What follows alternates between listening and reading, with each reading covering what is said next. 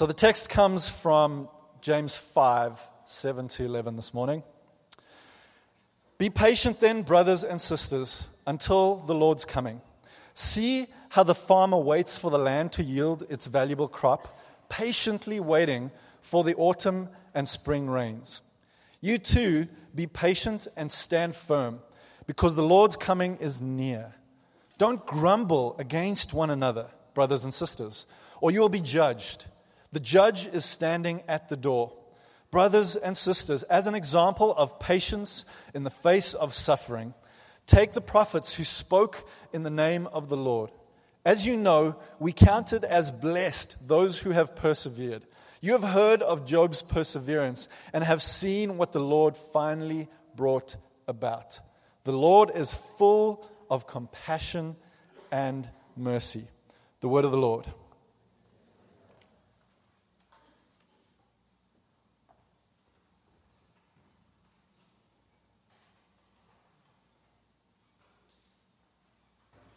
Good morning, church. As David mentioned, my name is Tyler. Thank you, sir. The service here is phenomenal. Um, as David mentioned, my name is Tyler. I'm one of the pastors of Trinity Grace Church in Williamsburg. Um, it's a real privilege to be here with you this morning. Uh, I love your pastors. Um, they've played a really significant role in my life. They've played a really significant role in the life of our church. They actually mentored myself and Robert, our other pastor in Williamsburg, as we were trying to figure out should we be starting a church? How do we go about doing that? So on and so forth. And so, um, however, indirectly or directly, I just want you to know that uh, this church has played a massive role in who our church has become. And uh, I am incredibly grateful to who you are.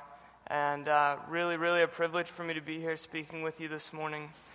Um, I also, just kind of in an impromptu way, want to begin this morning with a confession. Um, I woke up this morning just feeling unusually complacent. Uh, I woke up and went back to the words I had written down throughout the week that I'd prepared to share with you and just could feel the weight of their powerlessness. And um, spent some time praying, just like, God, wake me up. I mean, we're all gathering here to pursue you, to try to hear from you, to open up your word. And I was just asking that God would wake me up. And I just kind of had this, I guess, like thought or picture come into my mind of what it is that we're actually doing here. And I realized that all of us are united by two things this morning. We all have in common that we have a need for God. We are a group of souls that have come together in this room with a need for God. And some of us are painfully aware of that need for God and are dying for God to show up in our lives in some way today. And we're here maybe as like a last ditch effort. And there's others of us that are on the opposite end of the spectrum and are pretty unaware of our need for God. And even if we hold an intellectual belief in our heads, find that we're more emotionally moved by what we've got going on this week or our plans for the next weekend or the future summer vacation that we still have coming. But we're all united by this one thing that we're all desperately in need of God, and that is true of us. And then we're singing this morning, and we sing the words, uh, this invitation of Jesus Come to me, all you weary souls. And this is also what we have in common. And so I just want you to know, uh, as a guest speaker doing a semi strange intro, uh, that we all have a desperate need for God. And Jesus says, Come to me, all you who are weary. And uh, we have that in common as well an opportunity to respond to that invitation this morning. So, with that in mind, um, as David mentioned earlier, we're uh, in a series called Into His Image, uh, where we're examining one by one the virtues of the fruit of the Spirit as they're listed in Galatians chapter 5. And so, just as one framing thought as we begin, Jesus says in Matthew 7 By their fruit you will recognize them. Do people pick grapes from thorn bushes or figs from thistles? Likewise, every good tree bears good fruit, but a bad tree bears bad fruit. So, what Jesus is saying here is that the number one metric, the way that you will be recognized as his follower by the world around you, is by the fruit that you bear. And I think it's important for us to note, just as we begin, that your life is largely a collection of ordinary days. I don't know if this has ever occurred to you before, but you're going to live a few extraordinary days in your life. Some of them extraordinarily beautiful and some extraordinarily tragic. But mainly, your life is going to be a collection of the mundane rhythms and habits of your most ordinary days. And so, when we're told that the fruit of the Spirit is what we should be bearing from our lives, what that means is that in the routine of your most ordinary days, the fruit that should be emerging from your life is the fruit of the Spirit, which is listed in Galatians 5 as love, joy, peace. And today we come to patience. And I, I, would love just to define patience for us really quickly because it's translated different in a lot of different English translations. Most modern translations render the fourth fruit of the Spirit as patience. But, but most older English translations call it long suffering. there's a reason we've moved away from that term. The, the Greek word for patience is most literally translated as to suffer for a long period of time. Now, what, what does it say about your pastor that he's on vacation and has asked me to come and speak to you about suffering over a long period of time?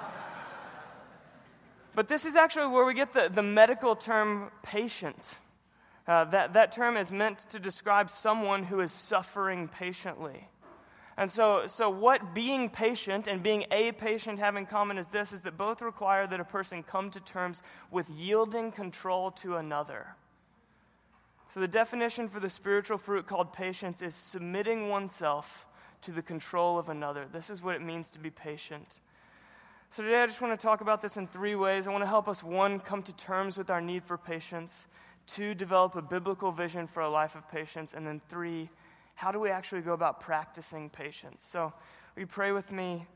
Respond to that invitation of Jesus to come to him with our weary souls, and hopefully, somehow, his Spirit will meet us all where we're at this morning. Let's pray.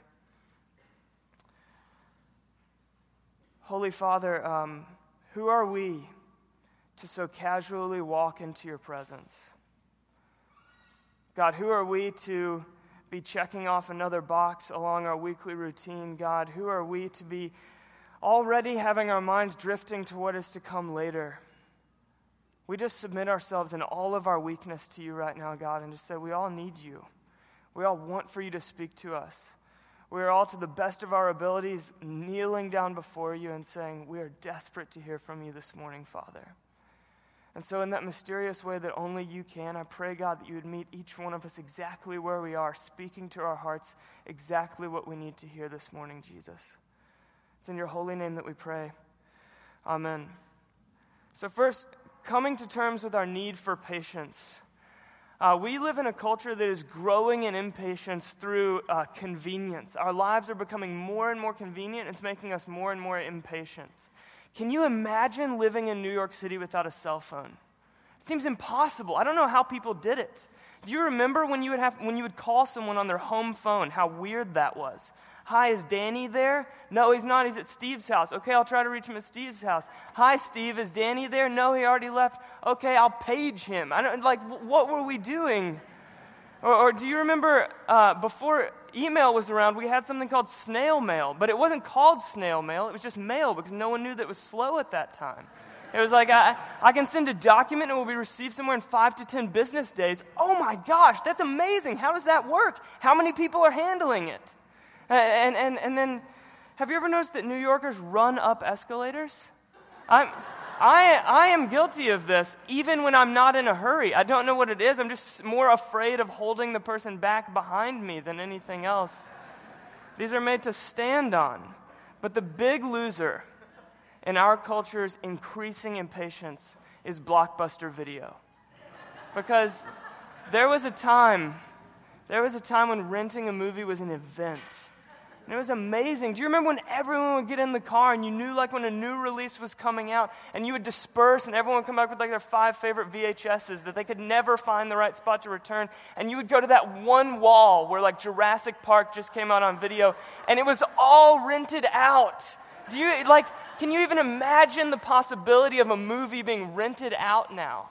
And we still we spend the same amount of time searching for what to watch. We just watch endless amounts of trailers on like Netflix or Amazon before deciding what to rent and stream to our home. And because of factors like these, I think that patience can really easily seem like the self-help fruit of the spirit. I mean, this seems like something that is important and that would make life better, but it's probably not on par with peace and kindness and goodness and faithfulness. I mean, maybe you're sitting here and you're thinking, I'm in sincere pursuit of God. I'm attempting to orient my life around pursuing the countercultural way of Jesus. I'm actually trying to be in a relationship with the creator of the universe. And along the way of that journey, it would be cute if I became a bit more patient. but James, the author of our teaching text, he actually has a much higher view of patience than this. He connects it to judgment. There's just a couple phrases you may have missed from the text that David read. It says, You too be patient and stand firm, because the Lord's coming is near. And then, if that didn't sink in, he goes on to say, The judge is standing at the door. James views patience with the highest level of importance. And we all live lives in a culture of impatience. He's writing to people living lives in a culture of impatience. We live in a very different culture of impatience, but it's marked by the same thing. The ordinary days of our lives are played out in a culture of impatience, and this has a profound effect on our spiritual life.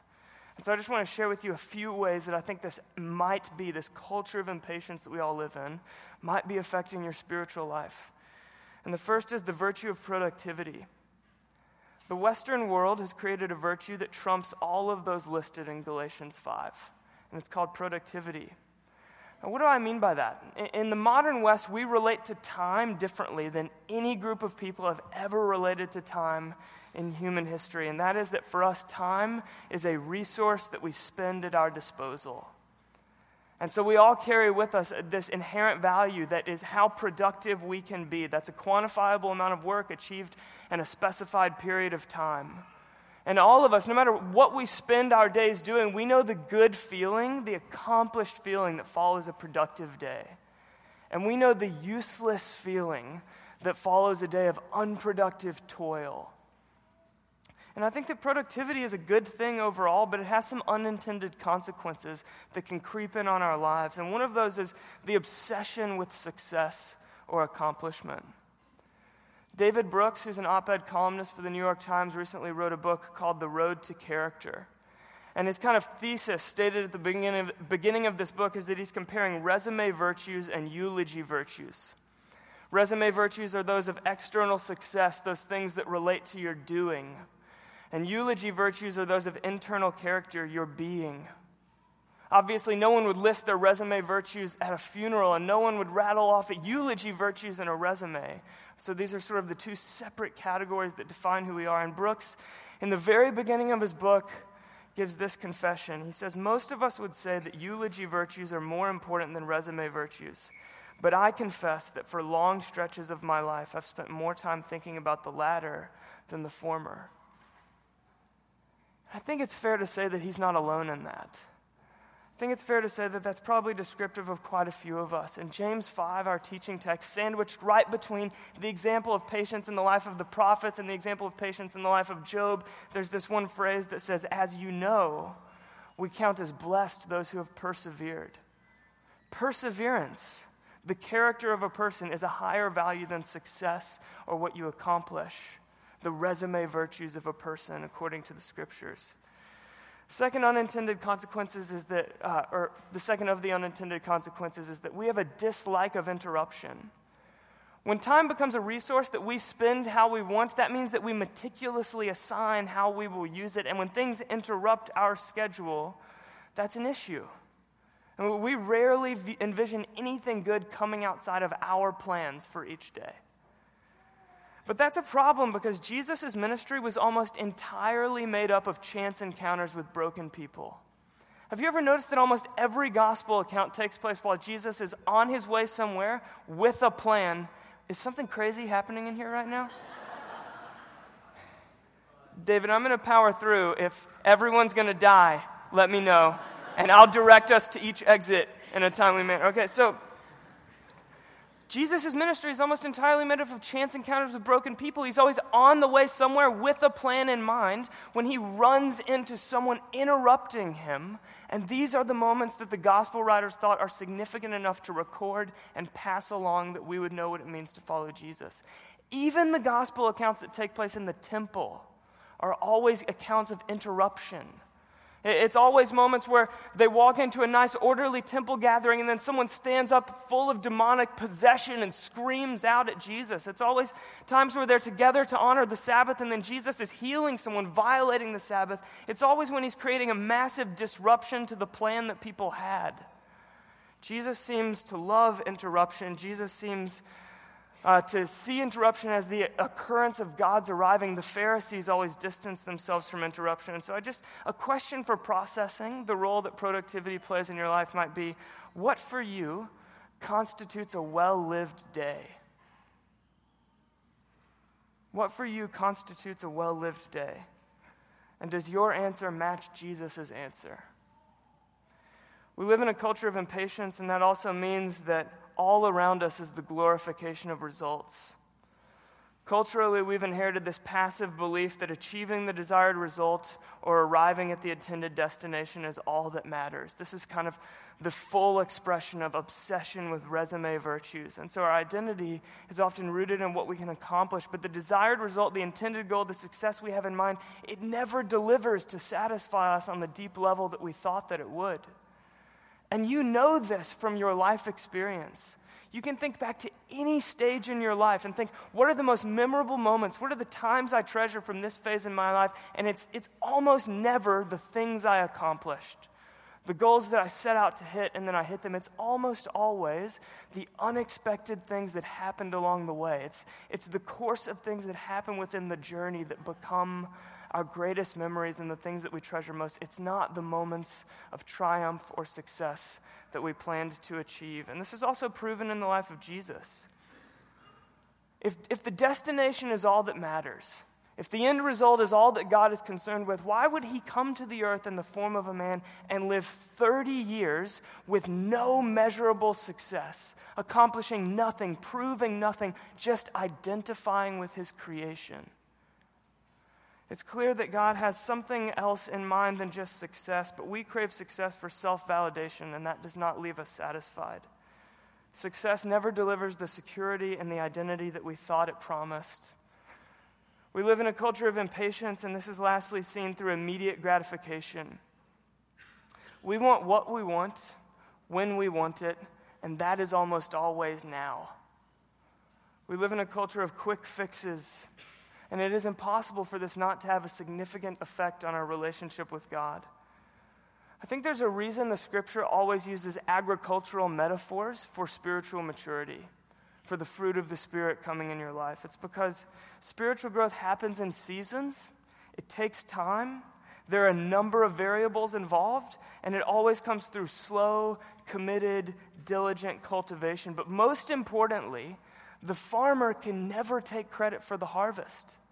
It's always forces outside of the control of the farmer that bring the harvest. All the farmer does is cultivate the conditions for the harvest to take place. And in the same way, that's what spiritual maturity is in our life. It's cultivating the conditions for a spiritual harvest to take place. Our role is just to provide the right conditions. James 5:10 is an example of patience says take the prophets who spoke in the name of the Lord. Now, most of these prophets that our text is referring to are people that never saw the end result of their labor in their lifetime. They're people who had delayed gratification. They lived faithful lives of cultivating the right set of conditions for God to move, and God moved greatly through their lives after they were gone. If we only have a vision for immediate gratification, we miss some of what the Spirit is doing and we do not cultivate patience we all have to come to terms with our need for patience. I think if you're honest with yourself, you'll see some of these things have crept into your heart and are defining of who you are, defining of the way that you play out the normal, ordinary days of your life, and are probably defining of the way that you pursue God. And they are for me as well. The ultimate fruit of impatience is what C.S. Lewis calls the hell of eternal autobiography. In his book, The Great Divorce, he depicts hell as an endless spiral more and more into the self. More and more restlessness and anxiety and fear and self pity and self absorption. More and more obsession with my emotions and my reactions and my circumstances and my interactions and every minute detail of my personal existence. we have a great need for patience. So we have to cultivate a biblical vision for a life of patience. But as opposed to just rattling off a bunch of ways that I think you should become more patient, every fruit of the Spirit is actually rooted in the character of God. We're told that this is the fruit of the Spirit because it is the character of our God. And so I just want to tell you how we see patience in the character of God and let you kind of run with what that means for your life. God is patient. And that means, first and foremost, that God is not in a hurry. The whole narrative of the scriptures gives us a picture of an unhurried and patient God. And we know and define God's love by his unhurried nature. This is 1 Corinthians 13, typically read at weddings, describing the character of God. Love is patient, love is kind. A bunch of other things, skipping ahead. It is not self seeking. It's okay. It's on the screen. You can read it if you'd like. It is not self seeking, it is not easily angered. It keeps no record of wrongs. I'm working on a time crunch here. I already used a moment for the joke about the bell. We've got to move here, guys. Okay, so this is first and foremost a beautiful description of the character of God. This means that God is not reactionary. It says that he is not self seeking. He is not driven ultimately by agenda. He is driven by compassion and love. This means that God is not easily angered. He does not hold a shifting view of you based on your most recent moral failure or spiritual performance or success or failure in your own eyes. And ultimately, this means that God is willing to yield control. Whoa. Willing to yield control. I was tracking with that. I grew up in the church. That sounds outside of what I know to be true about God. But this is what we see in the biblical narrative a God who is willing to yield control. There's one example after another. Let me just give you one. Ancient Israel, after being delivered from the Exodus, demands an earthly king. God Himself has, by His hand, visibly, on a regular basis, performed miracles to free them. He's led them to a land that He picked out personally for them so that they could inhabit. He's given them everything they need. He's delivered them from every other nation that would seek to steal their inheritance. And they get everything that God has blessed them with, and then they respond with something like, Now make us like all the other nations. We want an earthly invisible king. We want a source of power that we can see and know and point to. And this breaks the heart of God. This is his response in 1 Samuel 8. Listen to all that the people are saying to you. It is not you they have rejected. Got, this is God speaking to Samuel. But they have rejected me as their king. As they have done from the day I brought them up out of Egypt until this day, forsaking me and serving other gods, so they are doing to you. Now listen to them. But warn them, warn them solemnly, not, I'm sorry, warn them solemnly and let them know what the king who will reign over them will claim as his rights. God gives Israel what they want. He gives them an earthly king. He warns them of what it's going to bring, but he gives it to them. He bends his plan to make room for their freedom. Our God is always in control, but never controlling. Our God is not in a hurry. He does not coerce or force our hand. Instead, He freely and patiently waits for your response to Him. Doesn't this seem impossibly backwards? but this is the patient love of our God. Secondly, God's patience has a purpose. This is 2 Peter chapter 3. But do not forget this one thing, dear friends. With the Lord, one day is like a thousand years, and a thousand years are like a day. The Lord is not slow in keeping his promise, as some understand slowness. Instead, he is patient with you, not wanting anyone to perish, but everyone to come to repentance. So God bears with us out of his love. God is patient not for the sake of virtue. God's patience is other centered, it is directed out of love to you and to me. And so you are not called to bear patience for the sake of living a more virtuous life or becoming more stress free or having a better perspective. You are called to patience on behalf of others. James 5 Do not grumble against one another, brothers and sisters, right in the middle of a passage devoted to patience. Our patience must be others centered. So, before ha- having the privilege of pastoring this church in Williamsburg, I spent five years starting a youth group in the Lower East Side and East Village. Uh, a big part of the start of our youth group uh, was that we began a mentorship program. This is not a designed plug for the announcement that Kristen made, it's just working seamlessly together. So, we had a mentorship program, and uh, a close friend of mine named Kaiser came to me and said that he wanted to get involved. And so I paired him with a kid named Michael. I've got a picture of them together the day that I introduced them. I took it in front of a colorful wall. Instagram uh, was not in my arsenal yet, so this is just truly what it looked like in the moment. So, so Kaiser met this kid named Michael, and uh, they lived like five blocks from each other. And so they decided, like, are you sure you want to do this mentorship thing? Yes, okay, I'm committed to it too. So I want you to come to my house. This is Kaiser and Michael every Sunday at 11 a.m. Are you awake at 11 a.m.? Yes, of course I'm awake at 11 a.m. Don't be ridiculous. Okay, come to my house and we're going to sit down and we're going to do this mentorship thing. Great, really excited about it. My work here is done, youth pastor of the year, and I made my way, uh, I got out of there. And so then the next Sunday rolls around. Kaiser, like, makes a feast at his home, this massive breakfast that involves everything that a freshman in high school could possibly want to consume. And he wants to make this thing really special, and he waits around 11 a.m., comes, comes and goes. Michael doesn't show up. He's calling Michael's house. No one's picking up. The next week, the same thing happens. Kaiser's talking to me. I'm no longer feeling like the youth pastor of the year. What are we supposed to do here? We buy Michael an alarm clock. Nothing changes. He's showing like one out of every four times. Kaiser learns what Michael's apartment number is, and he will walk there at like 11:45 after waiting forever and buzz Michael's apartment repeatedly, trying to wake someone in the family up so that he'll come down and carry out the commitment that he's made. And now this is really important. Kaiser works in advertising in Manhattan. His life isn't just full of free time that he has to give to anyone. This is maybe the one morning a week that he knows is free, and he's devoted it to this kid. And honestly, it's not being respected very well. The sacrifice he is making is not being met with the reward that he thought he would be given. But he never demands to be respected. He never demands a reward. He never demands a particular response. He continues to set aside this time for years. Here's another photo. This is Michael. He just graduated high school as a senior. This is him shopping for a tux for his senior prom. He needed a tux. He wasn't 100% sure what a tux was.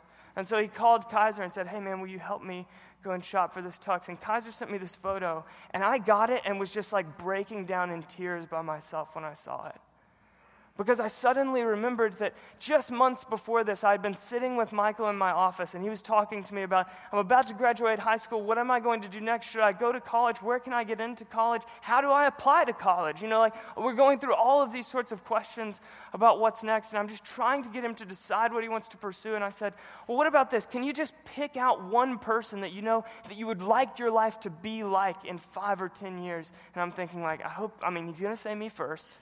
But hopefully, like through a process of elimination, we can work towards someone else. And he just said, Yeah, I, Kaiser. I want my life to be like Kaiser. What did Michael see in Kaiser? He saw patient, other centered, sacrificial love. He saw that Kaiser did not demand anything from him, but instead patiently gave himself away. And this is the patience that we see in God.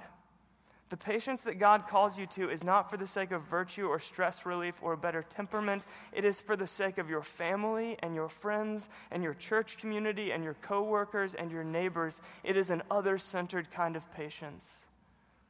Our God is patient. And lastly, God's patience has a cost.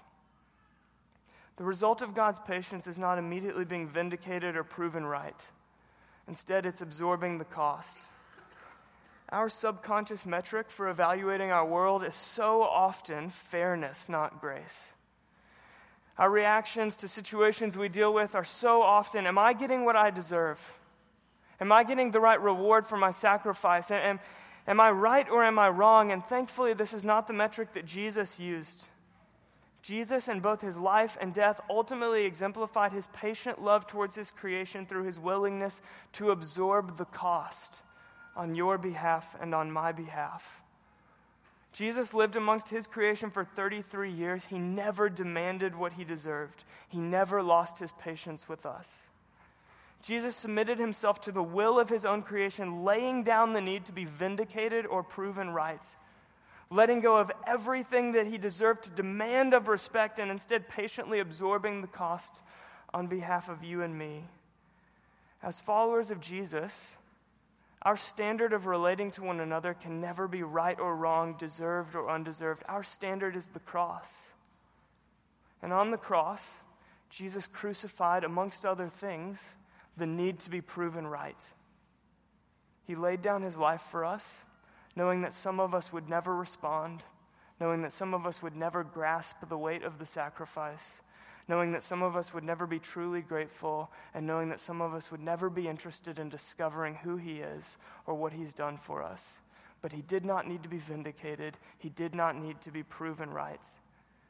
And so, our ultimate act of patience is absorbing the cost on behalf of one another. This is the other centered, unhurried, loving spiritual fruit called patience. Your willingness to be wronged and to absorb the cost without retaliating opens up the possibility for healing in the life of someone else. The Chinese missionary Watchman Nee wrote these words from prison So, my brethren, don't stand on your right. Don't feel that because you have gone the second mile, you have done what is just. The second mile is only typical of the third and the fourth. The principle is that of conformity to Christ. We have nothing to stand for, nothing to ask or demand. We only have to give. When the Lord Jesus died on the cross, he did not do so to defend our rights, it was grace that took him there. Now, as his children, we try always to give others what is their due and more. Absorbing the cost is the most vivid example of patience in our world and absorbing the cost is possibly the most Christ like action that we can take. So, how do we practice patience? How do we actually do this? Because after all, this, the fruit of the Spirit is lived out in the mundane tasks of ordinary days. After all, Jesus does say, By your fruit you will be recognized. Cultivating the fruit of patience in a culture that's obsessed with productivity and instant gratification and results is not easy or passive. It's an intentional move against the current that you live and work in. So, how do we put patience into practice? I've got just a few thoughts. I'm going to throw them out unbelievably fast and then let you figure out how and what God is speaking to you this morning. Practicing patience begins with remembering our story. This is one thing that we do together as a church. When we weekly gather, the idea is that we together could come together to remember our story. We're set apart from the world with this one idea that our lives are not all there is, but instead our lives are a small part in a huge story that God is authoring. And when we come together weekly, we have the chance to reframe the picture of our lives in the middle of that massive story that God is telling.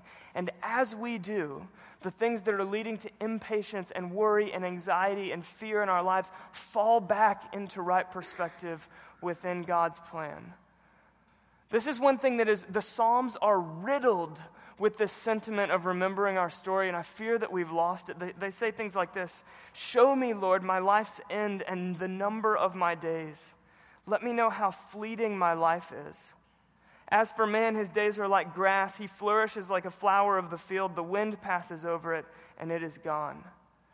Everyone is but a breath, even those who seem secure.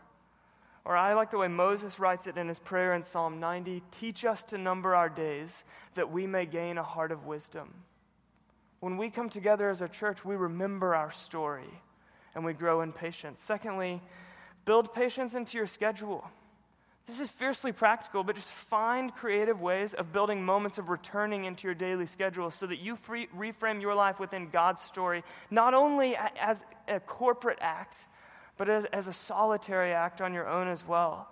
This could happen through practicing fixed hour prayer, just having alarms on your phone that go off throughout the day and taking 10 seconds to pray a prayer of devotion to God. It could happen through practicing a few minutes of solitude on every lunch break. It could happen through having checkpoints of surrender on your commute on your way home from work each day.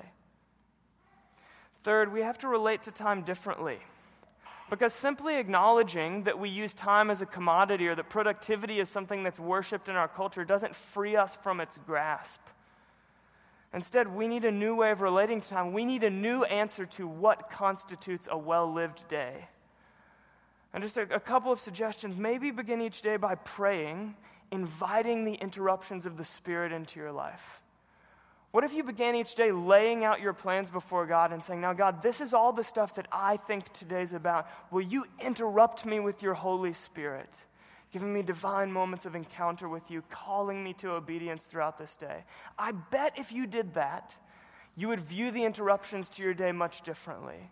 And I bet that you would find that God is showing up in your life in very unexpected ways. We also do this by our action. We grow in patience when we care for those who do not contribute to our status or our success. When we give our time away to the elderly or the impoverished or the draining person or the annoying or the socially awkward, we grow in patience and we reflect the character of our Father. We do this when we practice Sabbath. In ancient Israel, Sabbath is that one day a week marked by what you don't do. It's the idea of remembering who God is and remembering who I am in light of that. And this looked foolish to Israel's neighbors. How are you going to keep up with this economically and militarily if you're resting while we're working? And in the same way, this looks foolish to our neighbors. How are you going to hold off the ambitious new hire who's coming for your job if you're resting while he or she is working? How are you going to keep up with the fast paced world if you're resting while everyone else is being ambitious and pursuing? But this foolish act of Sabbath is a time of remembering, it's a time of returning, it's a sacred recognition of your weakness and God's strength. It's an elevation of the eulogy virtues in your life, not the resume virtues. It replaces productivity with patience. And then lastly, be patient in your pursuit of patience. Remember that this is fruit. Remember that you're cultivating the conditions for God to bear this in your life. Remember that if it doesn't happen by Wednesday of this week, that's okay. It moves in seasons. It involves factors that are beyond your control. You are cultivating the soil of your own life so that God can bear the fruit of patience. And so now I just want to give you a moment to reflect before we close.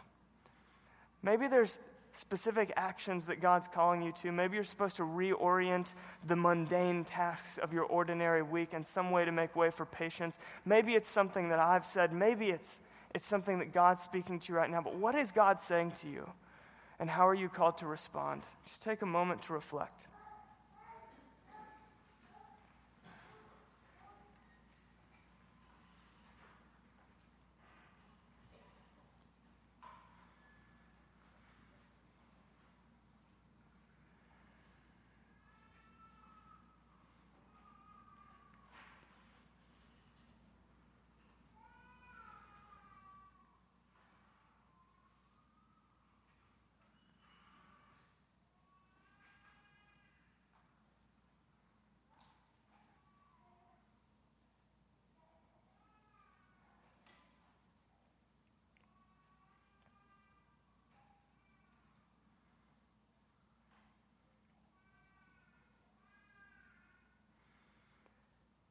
Jesus never asks us to follow him to a place that he hasn't already gone. And we have the cross as the ultimate example of God's patience. The cross is the culmination to a life of long suffering. Our God did not remain in heaven and make virtuous demands on our lives and all of the unpredictable circumstances that come along with them. He came and lived among us and with us. The cross is the startling and humbling reminder that the author of the universe does not reign with an iron fist, he reigns from a tree. Our God is not a demanding dictator, he is a suffering servant. The scriptures teach that we died to sin, that we were baptized into his death, and that we were made alive in Christ. All in the past tense. Why is that? Because Jesus as the ultimate act of patient love, was crucified outside of Jerusalem 2,000 years ago. And I was crucified with him, and so were you. Our God is patient. He has given us everything as a divine act of sacrificial, patient, cost absorbing love. And so may we, in response to all that has already been accomplished on our behalf, go and do likewise. Will you pray with me?